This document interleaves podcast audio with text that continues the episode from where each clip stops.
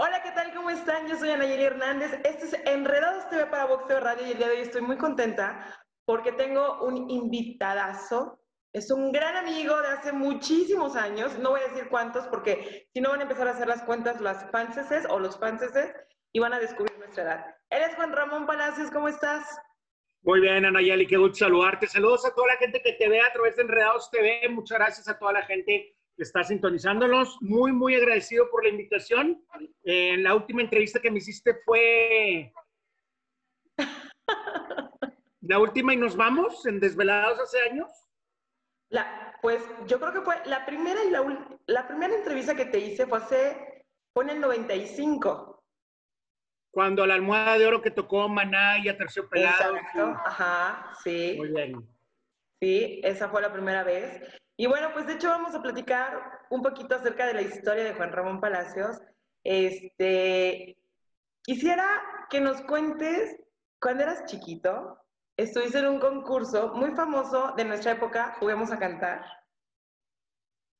Y, ¿Cuánto tiempo dura el programa? Oye, por cierto, me dijo Monse, si vas a entrevistar a Juan Ramón, seguramente no te va a dejar hablar. No, nada más quiero saber cuánto dura el programa para saber qué partes puedo quitar y cuáles no. Oye, a ver, cuéntame un poquito, ¿cómo decidiste cantar? Digo, tu hermana es Tatiana, sé que por ahí a lo mejor va el asunto de, la cantada, pero ¿por qué te animaste tan chiquito a cantar en Huemos, a cantar en ese concurso infantil? Yo no me animé. A mí no me gusta la cantada. Yo no me animé. El, asunto está que Tatiana gana la eliminatoria regional precisamente para ir a Vamos a Cantar. Ella gana la eliminatoria regional y cuando viene ya la gente de Sony para verla, resulta que se pasaba tres meses de límite de edad, tres meses. Y entonces este, la gente de Sony le dice, güey, pues, pues, quítate un año como, como Luis Miguel, como Lucerito, como Anayeli, quítate un año, no pasa nada. Este, y, em, y Tatiana voltea les dice, no quiero empezar mi carrera con una mentira. Y entonces los de Sony dicen, en la torre, ¿y ahora qué hacemos? Y entonces yo venía bajando las escaleras porque iba a una clase de algo y volteé el de Sony y me dice, tú, tú cantas. Y yo, no, Fidel Valadez, me acuerdo clarísimo. Le digo, no, no, no, yo no canto. Y mi mamá, sí, lo que pasa es que en aquel entonces mis abuelos vivían en Puebla, eh, mis abuelitos vivían en Puebla y nosotros generalmente entre septiembre y octubre grabábamos unas canciones de Navidad y les mandábamos en cassette, para que te des idea de cuántos años fue, les mandábamos las, canciones por correo, siempre las mandábamos como en septiembre para que llegaran en diciembre. Y entonces, em, pues em, mi mamá les pone estas canciones de los de Sony de Navidad y voltean y dicen, pues no, no, pues no cantas, pero pues ya estamos aquí, ¿verdad? Pues órale, vámonos. Y entonces, eh, un compositor de Monterrey hace una canción en aquel entonces, en, en los ochentas, estaban, estaban muy de moda las, los leg warmers o las, o las, las calcetas estas altas, las calentadoras que se ponían para, para... Como calentadores. así es, que son calentadores para no sufrir lesiones en los chamorros. Y entonces em, las chavas se ponían estos calentadores y la canción habla precisamente de una niña que a mí me gusta que trae, que trae calentadores, ¿no? Y entonces voy a la primera eliminatoria, pues, que era en verano, yo estaba en primero, segundo y secundaria, y me toca competir contra, en mi eliminatoria, Eduardo Capetillo, con um, Priscila sus balas de plata, con, pues hay, hay, varios, y resulta que gana mi canción, porque, ah, ojo, todos los concursos, Valores Juveniles, The Voice, todos los que tú quieras, eh, inclusive que vamos a cantar, el concurso es de canciones, o sea, el que premian es al compositor, no al cantante. Ok. Y entonces, en el primer festival, gana Lorenzo Antonio con su canción La mano izquierda va adelante y la derecha va atrás. Pero el mejor intérprete fue Juanito Farías. Con el caballo de palo, este viejo caballo de... Que tú la oyes y dices, qué gacho Santa Claus, de veras. Parece funcionario de gobierno. Pero bueno, es otro tema. Y entonces, yo voy al segundo, al segundo festival vamos a cantar. Y en la primera eliminatoria gano el pase a la final y entonces, pues todos nos quedamos como que, ah, caray, o sea, yo no esperaba ganar, ni mi mamá, ni nadie, de que, pues bueno, pues nos vemos en la final, ¿no?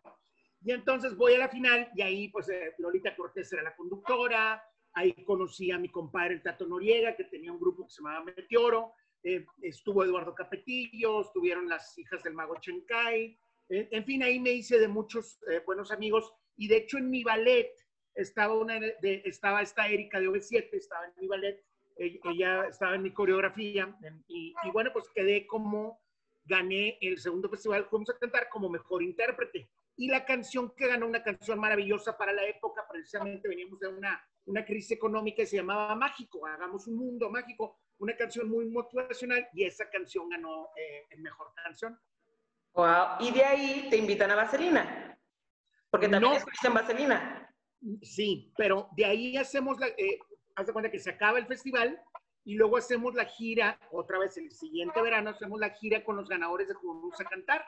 Y ahí pues iba esta, una niña española que se llamaba Fresa, estaba Luisa Fernanda, estaba Eduardo Capetillo, estaba pues, pues varios de los que estábamos en, en el festival Vamos a Cantar.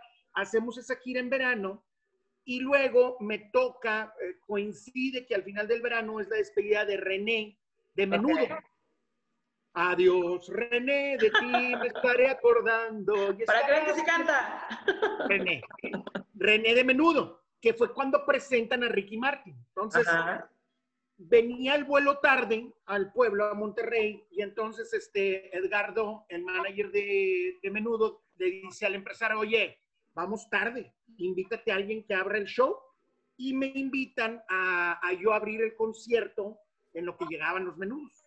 Primero fue en la Monumental. A raíz de que la Plaza de Toro se llenó, decidieron hacer otro concierto en el Estadio Universitario que también tuve el honor de, de, cantar, de, dar la bienvenida. Y en, y en esos shows, mi hermana Tatiana estaba en mi ballet junto con otras primas. Y me acuerdo mucho que, que Tatiana se tomó una foto con todos los menudos y les dice, yo algún día voy a tener un programa de televisión y los voy a invitar a mi programa. Viene el espacio de Tatiana y Tatiana ya publicó las dos fotos como que la Monumental hace muchos años, 8384 en Monterrey y luego ya en el 9495 en Televisa o 2004, 2005, no me acuerdo. Total, para no hacerte el cuento largo, em, hago esta gira después de lo de Menudo, em, hago la gira juvenil Fanta con Tino Exparchis, Lorenzo Antonio, ganador del primer festival, uh Servilleta, ganador del segundo, y René, ex menudo. Era un solo para mujeres, pero pues yo tenía 14 años, y pues yo era del pueblo, ¿no? Yo venía, yo venía de Monterrey, y me toca ir a la tele a promover precisamente el concierto que se iba a hacer, y estando en el set con, con Memo Ochoa, estando ahí en el set, entrevistan a Julisa, y Julisa voltea y dice, pues pues no, no, no cantas, ¿verdad? Pero pues sabes hacer maromas y, pues está padre, quieres audicionar para Vaselina. Y audiciono para Vaselina y me quedo con el papel principal. Con el papel principal. Porque no cantaba, pero eso se arregla. Pero sabía hacer maromas. Entonces imagínate en el televiteatro un huertillo de unos 55, flaquito, porque estaba bien flaquito, haciendo maromas y terminaba con un mortal, pues todo el mundo era, porque en el DF en aquel entonces, o eras bailarín, o eras cantante, o eras gimnasta, no había las tres cosas. Entonces Tatiana va y audiciona para Vaselina y pues le dicen, estás muy grande, tú cantas increíble, no como tu hermano que no canta ni madre. Tú cantas increíble, pero ya estás grande. Tatiana, ¿cómo? O sea, grande para cómo vamos a cantar y ahora grande para esto, ¿cómo? Total, su sueño siempre el de ella había sido ser cantante. Entonces le dice, Julissa, espérame, espérame, no llores, mañana en el televiteatro de aquí al lado, para presentando José el Soñador, pues va a haber una audición, va a haber una audición en el televisión de lado para una ópera rock que se va a llamar Cuman. La primera ópera rock en la historia con grupo en vivo y Cuman no era más que Tarzán. Entonces Tatiana se quedó a audicionar, a diferencia de las audiciones de Vaselina, que eran, que era algo muy sencillo, muy rápido, en Cuman era impresionante porque audicionó muchísima gente y era primera audición de canto, luego audición de baile y luego de gimnasia. Y al final, imagínate que la audición final, Anayeli, para decidir quién se ganaba con el papel principal, era colgarte de una liana de, un, de uno de los, em, ¿cómo se llama? De uno de los, de los balcones, de los balcones de arriba, que tenías que colgar hasta el otro lado. Y no había cuerda de seguridad, ni ponme una redecita, ni ¿Y se aventó Tatiana? Así es, porque acuérdate que nosotros hicimos 10 años de gimnasia olímpica y al final al final precisamente eh, mi mamá tenía en, el centro del gimnasio, a mero arriba tenía una viga, una, un barrote muy grande y colgaban 10 cuerdas y el profe Nicho, paz descanse, nuestro maestro de gimnasio olímpica, nos ponía precisamente a subir las cuerdas en posición en B y entonces ya, ya al final jugábamos y nos colgábamos de liana de liana como Tarzán, éramos unos changuitos. Entonces pues, Tatiana se queda con Cumán y cuando yo empiezo con las audiciones, empiezo clases tercero y secundaria ya para entrar a prepa.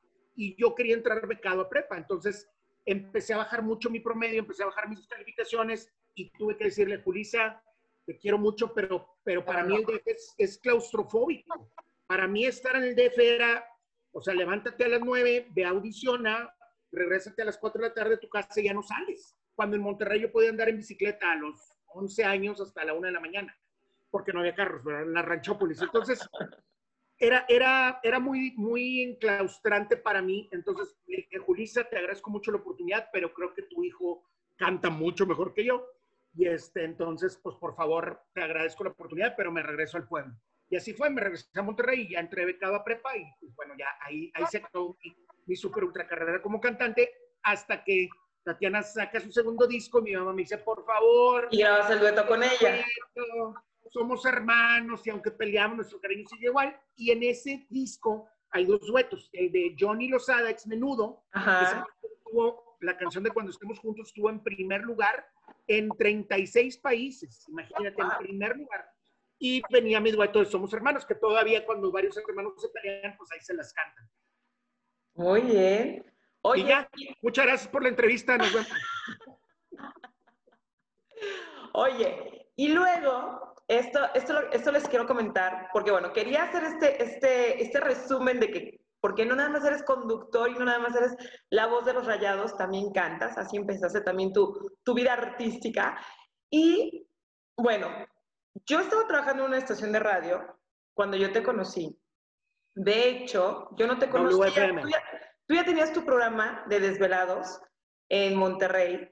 Y de hecho, en aquel entonces, eh, el que era mi novio me dijo, es que me encanta este programa, es que velo, es que no sé qué. Y lo empecé a ver y me caías gordo.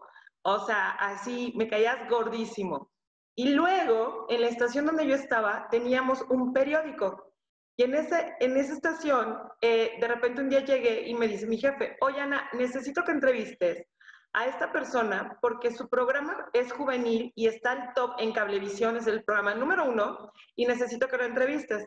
Cuando me entero que eras tú, yo así de, ay, y ya, así fue como nos conocimos. Es que Desvelados, Desvelados salía en 27 ciudades del país a través de Unicable, pero mi programa era considerado tan pelado porque yo salía con gorra y decía güey en las noches y tocaba molotov y estrambóticos y, y los grupos de rock decían maldiciones. No te adelantes, no te adelantes, espera, espera. A lo, que voy, a lo que voy es de que quiero que les cuentes, porque mucha gente no sabe, este programa de Desvelados que se transmitía desde Monterrey, si no mal recuerdo empezaste en Televisa Monterrey, eh, se, se, transmitía en las demás ciudades de la República por medio de cablevisión, o sea, imagínense hace cuánto tiempo.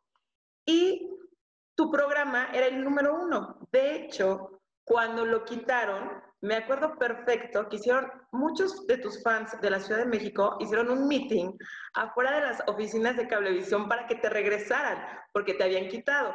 Entonces, quiero que les cuentes a la gente, porque este programa, como tú dices, no, era el pelado, no era el pelado porque se le hacen en con gorra, sino que fue una plataforma para muchos artistas que hoy en día eh, son muy reconocidos como estrambóticos, Molotov, El Gran Silencio, es más, hasta Juanes.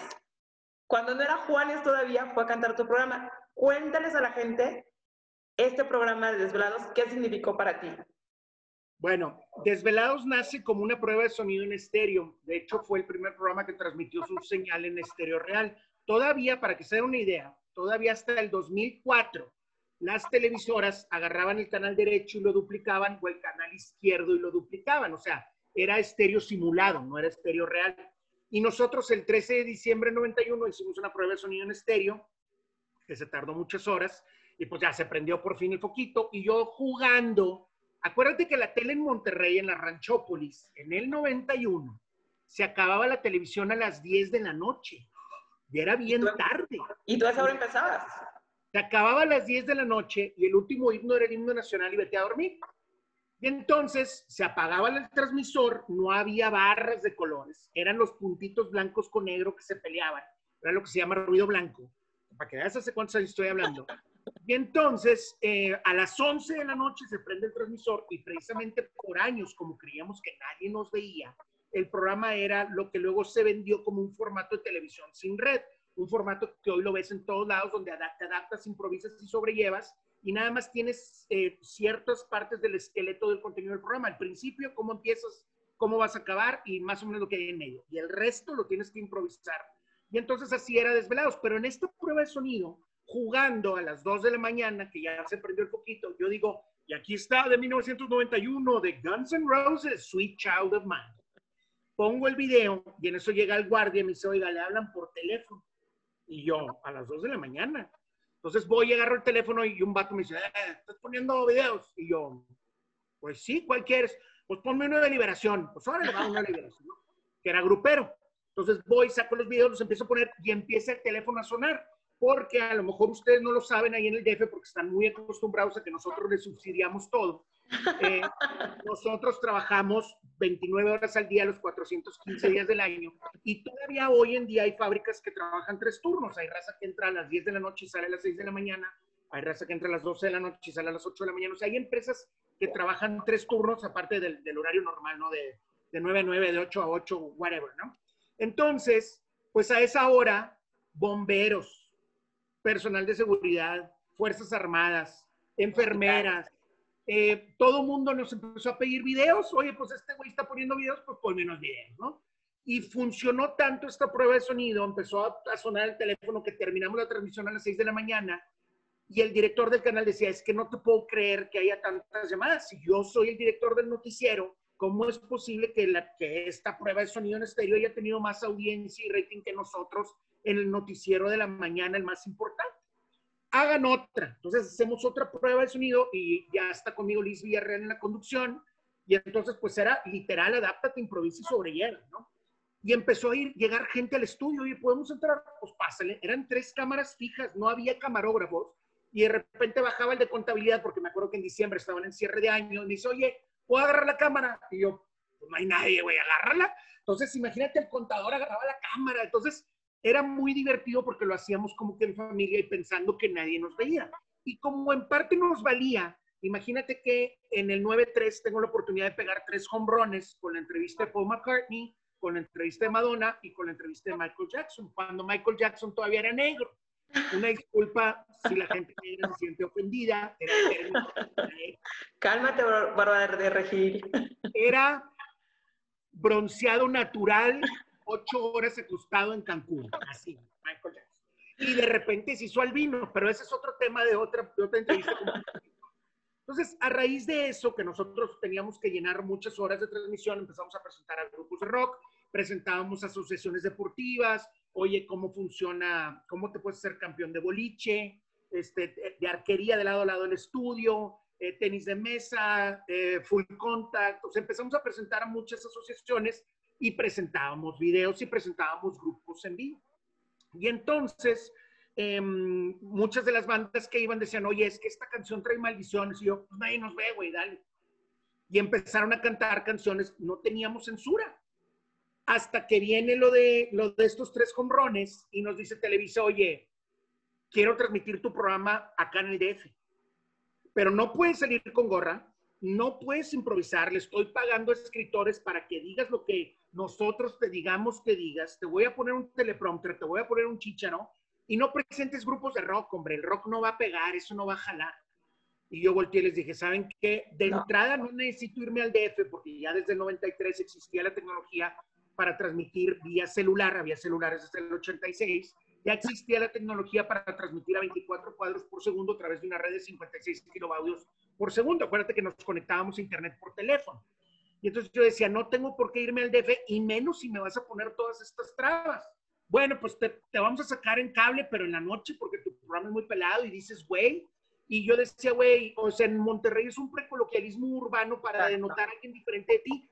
Es un adjetivo calificativo meramente descriptivo, o sea, es, es, es como decir compadre, amigo, paisa, bolillo, este, camarada, eh, sin miedo al éxito, papi, sin miedo, o sea, ¿me entiendes?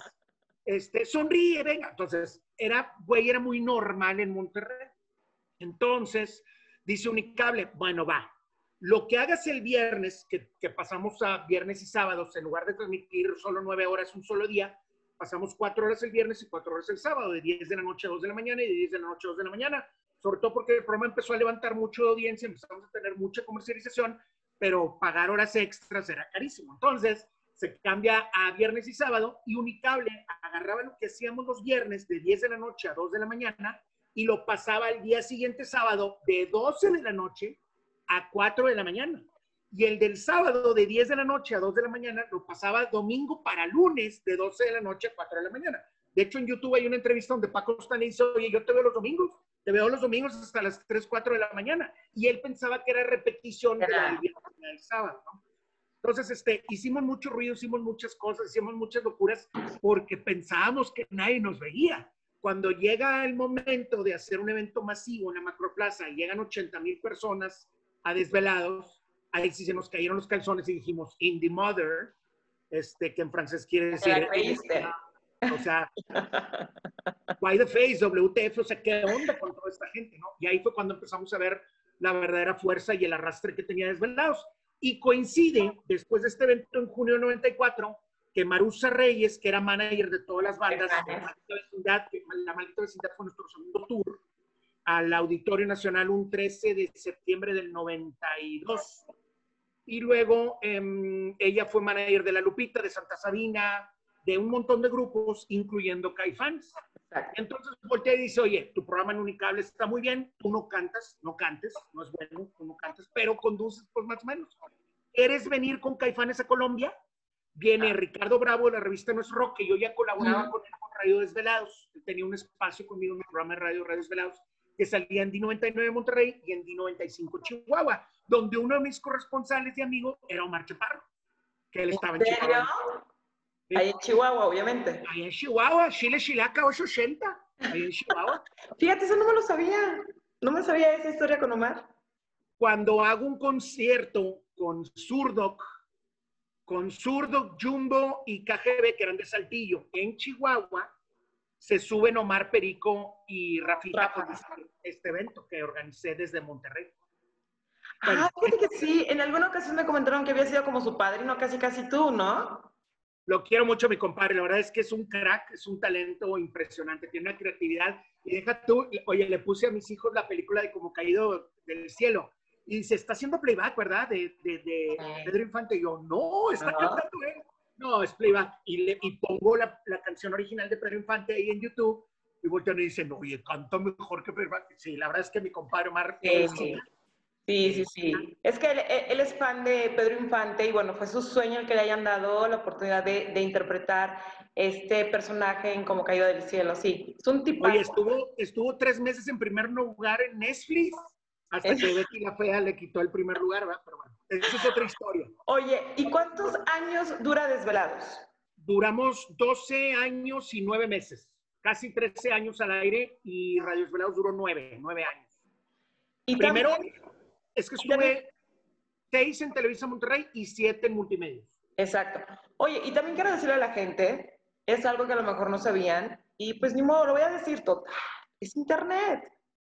Nadie lo ve exacto, nadie lo ve. Después de que Desvelados termina en Cablevisión, al poco tiempo sale un programa con el mismo formato de Desvelados, con la misma cachucha en la cabeza del conductor, eh, con la misma dinámica un poquito, y me refiero a otro rollo con Adal Ramones. Buen amigo falso que te pirateó la idea de Desvelados? Bueno, es que déjame te platico. No, no, Adal, Adal es buen amigo mío y de hecho me llevo muy bien con Pini, con toda la familia de Ramones, llevamos muy buena amistad porque al final del día pues, somos regios. Pero fíjate, hay una, hay una historia que poca gente sabe. Cuando Adal regresa a Monterrey después de la primera incursión allá junto con Memo del Bosque, eh, yo tenía de conductora, después de Liz Villarreal, entra Griselda Salinas, una doctora de la UDEM, pelirroja de ojos azules, que hablaba 200% inglés. No lo hablaba, lo bordaba en inglés y eh, caía muy bien, tenía una sonrisa hermosa, imagínate pelirroja de ojos azules. Sí, la conocí. Gracias a ella entramos a entrevistar a Rolling Stones, ¿no? Y entonces Ada la ve y me habla y me dice, compadre, déjame ir a conducir con ella. Le digo, compadre, dale. Give to your body happiness, Macarena. Y entonces Adal iba varias veces. A mí siempre me gustó más la producción. De hecho, yo empecé eh, de huerco, organicé mi primer concurso de rock a los 15 años y, tuve que conducir porque el conductor no llegó, pero siempre me gustó más el detrás de jalar cables, operar, eh, editar, pues producir, o sea, siempre me gustó más esa parte. Entonces, cuando venía Adal, yo le daba el micro y le decía, compadre, dale, y yo agarraba una cámara, porque si te acuerdas, teníamos tres cámaras en el estudio y solamente teníamos un camarógrafo. Entonces, cuando yo agarraba la otra cámara, de perdido ya teníamos dos camarógrafos. Y entonces, este, era, era muy divertido. Cuando él se da, cuando nos, nos piden que nos vayamos a nivel nacional y dijimos que no, y nos cambian Unicable, nos, nos pregunta, bueno, no a mí, al director del canal, oye, eh, ¿a quién nos sugieres? Y es el director del canal que sugiere precisamente que se vaya a dar para allá con el proyecto que, que ya estaba haciendo en Puebla y que luego fue muy exitoso en Canal, 5, en Canal 9 y luego en Canal 5. Ah, ok. Bueno, ya nos aclaraste eso porque yo pensé, yo pensé que te había fusilado la idea.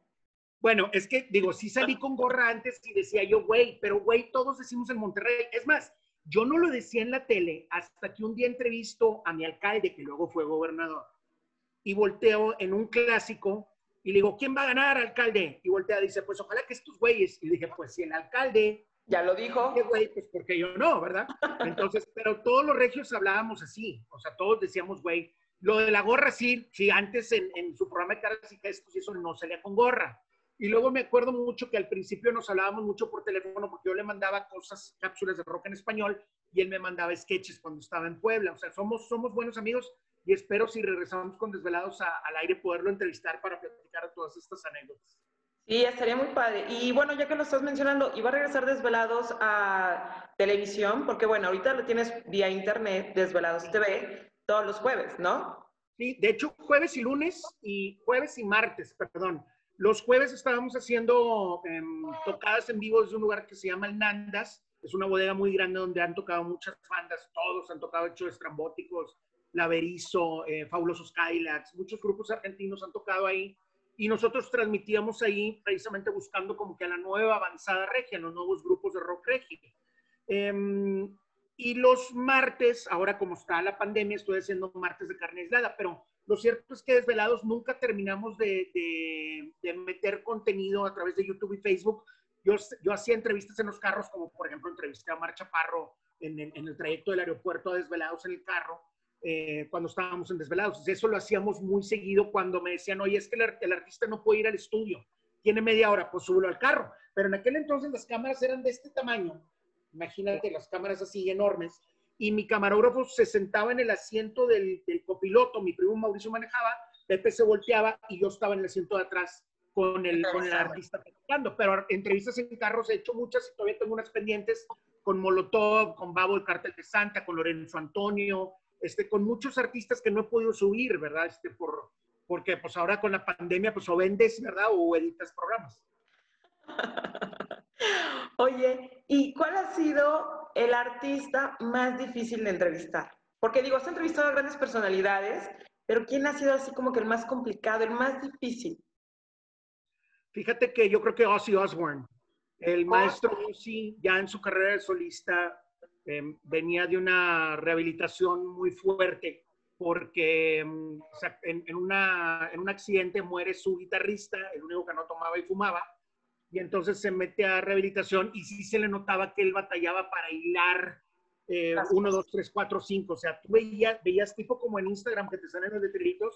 O sea, tú veías la oración de él en la cabeza y él batallaba para hilar uno, dos, tres, cuatro, cinco y te decía dos, cinco, tres, uno. O sea, entonces él se daba cuenta que no tenía la facilidad de palabra por la cantidad de neuronas que había matado a través de sus años de juventud y excesos.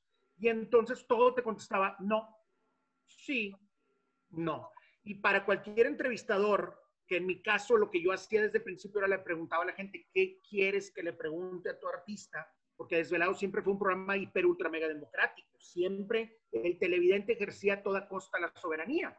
Y entonces le preguntamos, ¿qué quieren que le preguntemos al maestro Ossi? Pues ya empezaban todas las preguntas, ya agarrábamos las mejores, y todos nos contestaban, no, sí. Y entonces yo había leído yo no estudié comunicación, yo soy economista, tengo una maestría en administración con especialidad en finanzas y un diplomado en mercadotecnia. Yo había leído que cuando alguien no te quiere contestar algo, le dejas el micrófono. Bueno, comadre y amiga. Fueron los tres segundos más largos de mi vida. O sea, yo sudaba así como el negrito que quiere ponerle las esposas al Capitán América en el elevador. Así, yo sudaba así. Y entonces le digo, oye, maestro, este, ¿es cierto que entraste en rehabilitación porque o se te murió tu guitarrista? Y me dice, no. Y se me queda viendo con cara de neta, güey. Respira y dice, no, entré a rehabilitación porque después de un concierto en Inglaterra, tres días después desperté en una cama con diez mujeres que no conocía en Japón. Y no me acordaba cómo había llegado ahí. Y entonces decidí que lo mejor para mí era rehabilitarme. Y en eso agarra su whisky y agarra su churro. Siguiente pregunta. Y yo, pero ya me contestó más cosas. Sí, claro. Oye, ¿y, cuántos desvelados tours hiciste?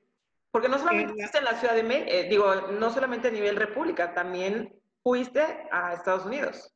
Sí, sí, sí, hicimos muchos tours. Fui a tres mundiales de fútbol. Fui a Francia 98, fui a Alemania 2006, fuimos a mm, Estados Unidos 94 y conciertos musicales un chorro. Eh, dentro de los 13 años de Desvelados hicimos 42 tours. El de la maldita vecindad y la Castañeda en la Auditorio Nacional fue el primero. Luego fuimos a ver a Michael Jackson, que fue el Desvelados Tour parte 3. Hicimos tours a ver las premiers de las películas de Star Wars. Me llevé ocho camiones.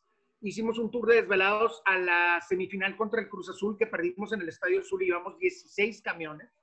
Entonces casi todo era en camiones. Fuimos a ver a Gloria Estefan, fuimos a ver a Rolling Stones, fuimos a ver a Metallica, fuimos a ver a Backstreet Boys a Las Vegas, fuimos a ver a Britney Spears en Las Vegas. O sea, hicimos un montón de tours que también le preguntábamos a la gente, oye, conseguí tantos patrocinios, alcanzamos a ir a un tour este mes. Están estas opciones, ¿cuál quieren? Y la gente votaba. Y entonces, este, así fue como fuimos a muchos tours y yo sigo haciendo tours, hacemos las convocatorias a través de internet y el último tour fuimos a Qatar, al Mundial de Clubes, allá en los Emiratos Árabes, precisamente para ver al Monterrey jugar contra el Liverpool fue el Desvelados Tour parte 59. ¡Wow! Ya te voy a ver ahí viejito haciendo tus Desvelados Tour. Seguro, te conozco. pues sí, igual y vamos a hacer un tour a la clínica geriátrica. Carrera de andadores y todo. Oye, ¿y cómo llegas a ser la voz de los rayados? ¿Cómo fue eso? Es una larga historia, la voy a tratar de resumir. Eh, tengo ya 21 años como voz oficial. Yo soy el que grita los cambios, soy el que, el que mm, menciona a los patrocinadores. Es un honor para mí poder estar ahí tratando de animar a la gente. Y llego precisamente porque era el, que era el presidente de los Rayados en aquel entonces, el ingeniero Jorge Lankenau Rocha, dueño del Banco Abaco, Abaco Confía, eh, la Casa de Bolsa Abaco y el Banco Confía, em, era fan de los Rolling Stones y nosotros vamos al, en 1994 precisamente a San Antonio a ver a los Rolling Stones y te digo, tuvimos la oportunidad de entrevistar a Charlie Watts, que era el baterista, y pues ahí todos los Rolling Stones babeando, menos Mick Jagger no estaba ahí, pero todos babeando con Griselda. Hicimos un tour increíble, regresamos, pasamos el tour en la tele y fue muy exitoso, al grado que me marca el lunes, me dice, oye, qué buen programa. Le digo, ingeniero, no es para ti, o sea, Desvelados es para la raza media. Me dice, ¿qué te pasa, güey? Rolling Stones es para todos, es como los Beatles, ¿no? Es para todos.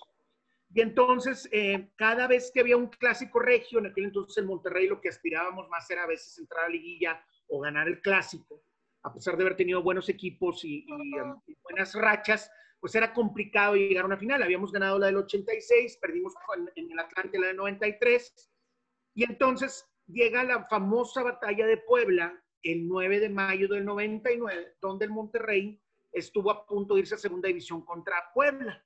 Puebla siempre se nos ha complicado desde que estaba Ruiz Esparza, hermano de Broso, desde que estaba, em, pues, el, nacido en mayo, 11 de mayo, Tauro también, el zurdo natural que venía de Pumas, este, que por supuesto sabes perfectamente de quién estoy hablando porque te gusta mucho el fútbol. Este, por supuesto, ¿verdad? Entonces, eh, eh, había, era un equipo muy complicado Puebla y no queríamos irnos a segunda división. Entonces me habla el ingeniero Blanquera y me dice, güey, ya tengo locutor, ya tengo una voz. Abaco informa, tiro de esquina, lo cobra con el número 11, Antonio Mohamed. Que era jugador de Rayados. Pero me invita de animador, necesito un animador. Yo estoy convencido que las porras funcionan necesito que todo el estadio se prenda, que haya una efervescencia tal que se contagien los jugadores y no les metan un gol y que el Monterrey no se vaya a segunda. Y desde ahí me quedé. Y de hecho, hasta hace poco no había visto un video donde ahí salgo bien huerquillo, todo flequillo.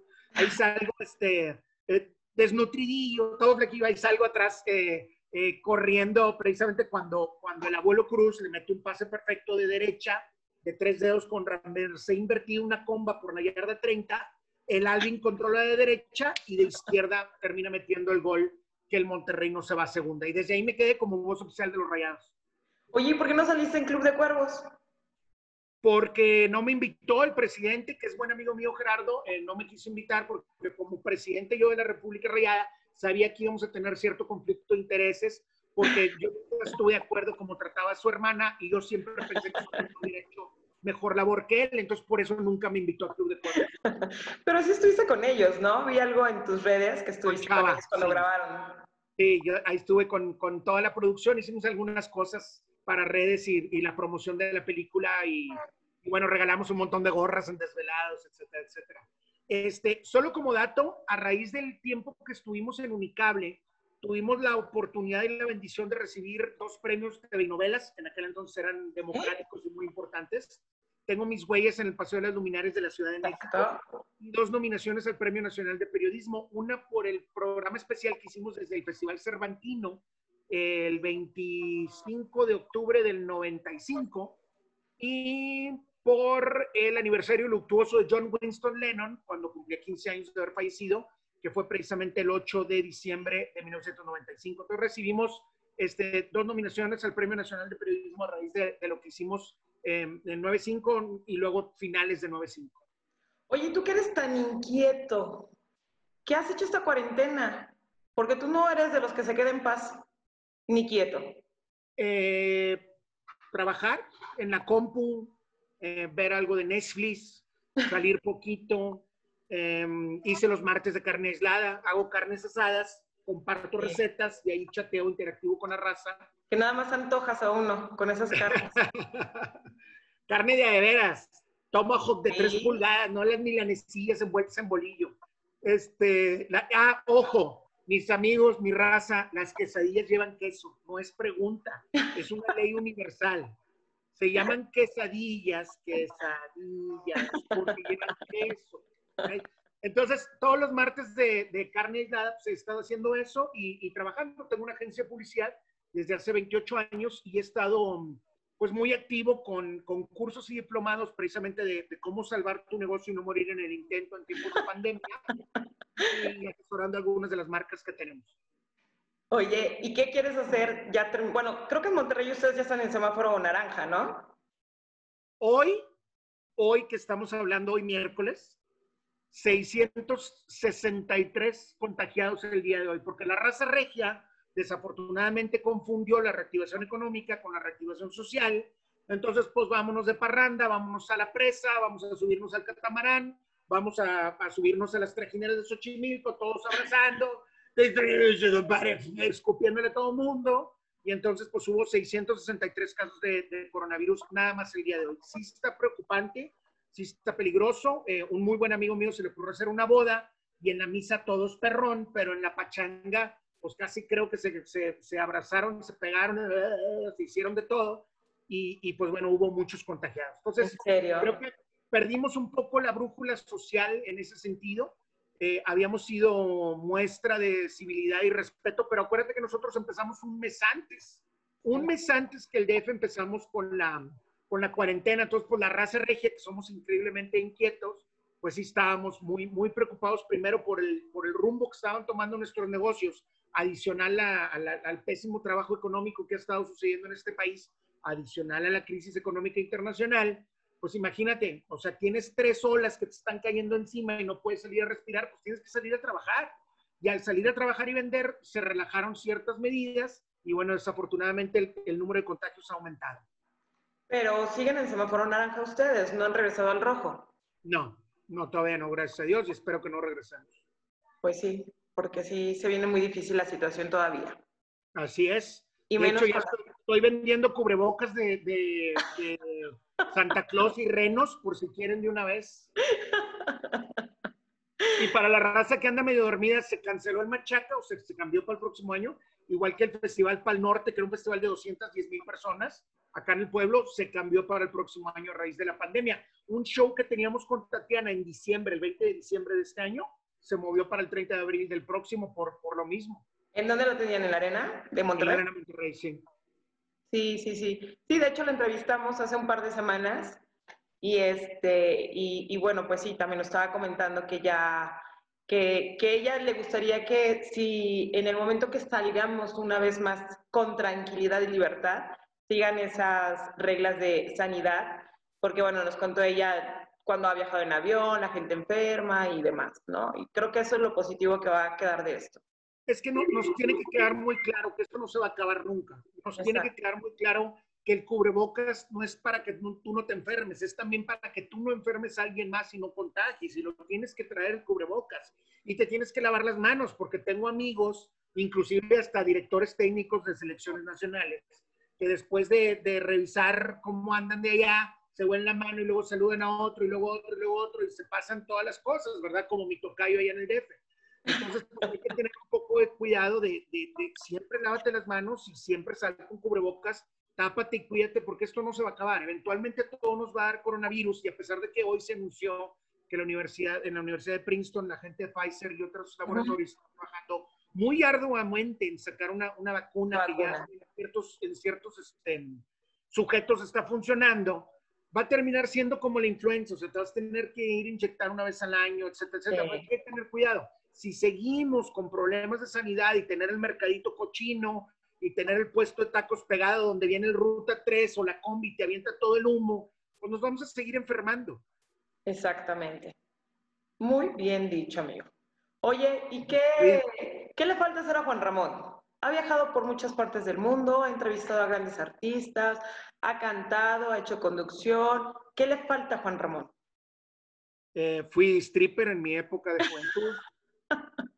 fui DJ, este, me falta aprender a cantar mejor. no, digo, hay muchas cosas. Tengo, eh, cuando estaba más huerco, em, siempre pensé que Desvelados debería ser multiplataforma. Entonces, escribía una columna musical que se llamaba Desvelados, que salía en cuatro revistas de cuatro diferentes universidades tenía el programa de Radio Desvelados y tenía Desvelados Tele que salía por internet. Fue el primer programa de televisión en Latinoamérica en transmitir su señal por internet desde el 96 y éramos, éramos multiplataforma. Entonces, em, creo que me faltaba, dentro de los escritos que yo hacía, hice una especie de guioncito, un cuento corto, hice varios, pero con el que más tengo ganas de salirlo a hacer, y tengo los fierros, lo que me falta es el tiempo, es uno que se llama La mujer en el espejo, y si no, el otro por el cual también recibí un, premio literario aquí en el pueblo, algo chiquillo, em, que se llama El diario en la vida de un tequeño, que es precisamente, el tequeño para mí era el foráneo, el que no es de Monterrey, iba a estudiar al TEC de Monterrey. Y ese, el diario de la vida de un tequeño, me gustaba mucho porque pues hablaba un poco de política, hablaba algo de la contaminación, que luego se vino bien gacha. Estaba muy futurista el, el, escrito y lo, y lo, escribí en el 90 y, 91, Diario en la vida de un tequeño. Y entonces Em, tengo ganas de hacer eso. Me falta un cortometraje, me falta una película, o si no, asociarme con algún muy buen dibujante eh, y hacer una especie de novela gráfica ilustrada como Frank Miller hizo primero 300 y luego trabajó con el storyboard de Matrix que luego se convirtieron en películas. Oye, y también, bueno, ahorita que, que estabas comentando de, de, de, bueno, ahorita me vino a la mente, la gente es, hay mucha gente que no sabe que tú eres súper fan de Star Wars y, este, y tuviste la oportunidad de abrazar y de apapachar a quien diles a quién. A, Mark Hamill, a Luke Skywalker, y no le tosí ni le escupí, ¿eh? estaba, estaba, comadre, estaba girlfaneando cañón, así, de girly fan, así que... Tú, espérame. Un mes antes le dio retweet un tweet mío. Entonces yo. ¿En serio? Sí, pregúntale a mi mujer. Brinqué en la cama de veras, o sea, como fan de que me retuiteó Mark Entonces, imagínate que yo estaba vuelto loco, ¿no? O sea, porque sí soy muy fan de Star Wars, tuvimos la oportunidad que tiene yo de estar en el teatro chino ese 25 de mayo del 77 en Los Ángeles cuando la apertura. Y un año después la vimos como 20 veces cuando llegó por fin a Monterrey, al Río 70, que es un cine en forma de domo, que está precisamente en una de las avenidas principales acá en la Ranchópolis, que es la Avenida Constitución. Y entonces este, mis papás nos llevaron a ver la película y pues nos hicimos súper fans, ¿no? Esa historia del bien contra el mal, del huerquito que se siente nada y termina siendo el mero mero de la alianza, ¿verdad? Este, creo que, creo que no, nos, nos marcó a muchos en la generación. Precisamente gracias a Xochitl Heréndida Pastor Peña, que fue primero coordinadora de lados y luego estuvo de gerente de merca en Cinepolis, en Cinemex, en MM Cinemas trabajó con Arturo López Gavito. Arturo López Gavito, que fue director del Palacio los Rebotes cuando íbamos con Griselda Salinas a entrevistar a Caifanes y a todas las bandas. Y entonces Arturo López Gavito, el gran amigo que, que se hace el mero mero de Disney Music, em, estaba organizando la premier de Star Wars de los últimos Jedi. Y entonces Xochitl me habla, yo todo formal, ya de viejío, todo formal, no de rebelde sin causa que, que, se metía hasta el camerino de Britney Spears para sacarle una entrevista. todo formalillo, pues me formé desde las 12 del mediodía y la, y la, y la pasarela era hasta las 8 de la noche. Y me habla Xochitl como a las 7, me dice, oye, ¿estás aquí? Digo, desde las 10 de la mañana. oye, es que Arturo te quiere saludar, Arturo López Gavito. Le digo, ¿sabes que estoy haciendo fila, O sea, voy a entrevistar a, Daisy y a Mark Hamill y me lo voy a meter a todos encima porque ya sabrás que a mero adelante reforma, cinemanía, chuchuchu, cha, ¿no? Y ya todos los Desvelados atrás. allá atrás, ¿no? Pero pues ya sabes, como con este puerquecito, si agarra vuelo, pues sí me puedo meter. Y entonces yo iba a meter el micrófono de Desvelados para entrevistar a Mark. Y me dice, ¿sabes qué? Quiere hablar contigo. Deja ahí a tu camarógrafo, que era mi compadre Draco, que me estaba ayudando con la cámara. Ven. Entonces llego y saludo a Arturo, ¿cómo estás? Y abrazo a Arturo. Entonces dice, ven, güey, te quiero presentar a un amigo. Y donde abre la cortina, ahí estaba Mark Hamill. No, comadre, se me ¿Llevabas pañal? Sí, traía mis Depends, pañal para adulto. digo que, ¡ah! ya sabrás, ¿no? Oye, este, y deja tú, le digo a Mark, soy muy tu fan, te mando un abrazo, soy de Monterrey, Nuevo León, y me dice, claro, yo retuiteé a alguien de Monterrey, tú eres JR Palacios Chapa, yo. Ya sabrá, no, peor, peor. Digo, Mark, me da mucha pena, yo, a mí no me gusta tomarme fotos con artistas, se me hacen, pues no me gusta, güey, pero, pero eres tú, ¿puedo? Y porque me dice, claro, puñetas, claro, vente. Entonces ya me, ya me tomo foto, me tomo dos fotos con él y le digo, oye, me da mucha pena, pero hice cuatro horas de fila en Disneylandia para un autógrafo de Carrie Fisher. ¿Me puedes, por favor, firmar? Tú no fuiste esa vez a ese, ese Star Wars Weekend en Disney World. Y me dice, sin problemas, te voy a mandar con, con Arturo, te voy a mandar con Arturo, te voy a mandar unos juguetes. Me firmó como 20 cosas. Y, y tengo, hay dos que están firmadas por, por esta niña eh, Ridley, Daisy Ridley y por Mark Hamill y todas las demás están firmadas por él. No, no, comadre, o sea, llega el paquete a la casa, se me caían los calzones. De veras fue una experiencia impresionante. No lo entrevisté para ningún medio ni nada, pero me valió. O sea, ver, esa foto ya, bucket list, escalé el Everest. Bye. Oye, pues muchísimas gracias. Realmente fue un placer platicar contigo como siempre. Este, sabes, sabes que te quiero mucho, que tenemos muchos años de conocerte, de conocernos, que te considero mi mejor amigo. Eres un rey, siempre lo he dicho. Eres un excelente papá, esposo, hijo. Y aunque cantes de la fregada. Aunque cantes de la fregada. Y, este, y me da muchísimo gusto que, que por fin hayas eh, aceptado esta invitación, porque, ah, ¿cómo te vas de este? No, qué bárbaro, o sea, diva lo que le sigue. No, no, me faltaban unos días de vacaciones, me faltaban unos días, unos pequeños días para podernos tomar el tiempo. No, yo encantado, comadre, te agradezco mucho la entrevista. Eh, me acuerdo mucho de ti cuando estabas en WFM, que eran de las pocas personas que pronunciaban bien el inglés, tú y, mi compadre este, Jorge Lerdo de Tejada. Eh, te mando un abrazote ahí a todos y muchísimas gracias. Un abrazo a toda la gente que te ve ahí en el DF. Te agradezco el espacio y el tiempo y estoy a la orden lo que se les ofrezca. Muchísimas gracias. Y bueno, pues esperemos que Desvelados regrese. O sea, tiene que regresar a la tele, de verdad. Eh, yo, lo, yo de repente me logro conectar este, a tus transmisiones por tus redes sociales, pero no es lo mismo. No es lo mismo, queremos ver a todos los artistas que han desfilado por ahí, como el Tri, como este Maná, como Juanes, Shakira. M Latino, me están diciendo aquí en producción. Sí, la verdad, gran carrera de M Latino, este, carrera fugaz. Entonces sí nos gustaría como que volver a ver ese programa eh, donde no solamente nos recuerdes a, los de tu generación, ver a todas esas bandas que apoyaste en, el inicio de sus carreras, sino también a las nuevas generaciones. Si regresamos a Desvelados, te aseguro que te voy a avisar. Ojalá que, que la propuesta que hicimos sea a nivel nacional y si no, pues luego empezaremos a nivel regional, pero transmitiremos como ya lo hemos hecho a través de, del Face y del YouTube, del canal de YouTube de Desvelados. Perfecto. Bueno, pues siempre cerramos el programa con una frase o una reflexión que haya marcado nuestro invitado del día de hoy, así que venga tu frase. ah, ok. Hijo, es que tengo varias. Ah, yo me salí como tu hermana. ¿Te puedo decir tres? Venga, dilas. Ok. En la vuelta helicoidal de la vida, todo cambio es cíclico, periódico y constante. Esa la usaba siempre cuando escribía. Eh, no te duermas, sigue viendo desvelados. Y no se te olvide nunca que el mejor equipo de fútbol del mundo, por supuesto, son los Rayados del Monterrey. Y este es el equipo, este es el estadio y esta es la mejor afición de la nación la afición de los Rayados.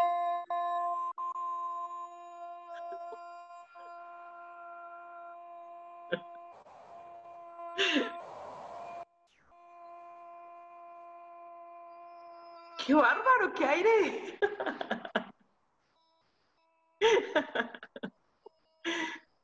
El Monterrey. Bravo, amigo. Muchísimas gracias. Anime. Bueno, pues me dio muchísimo gusto verlos. Yo soy Ana Hernández, esto es Enredados TV. Nos vemos el próximo miércoles. Les mandamos besos. Gracias. Bye.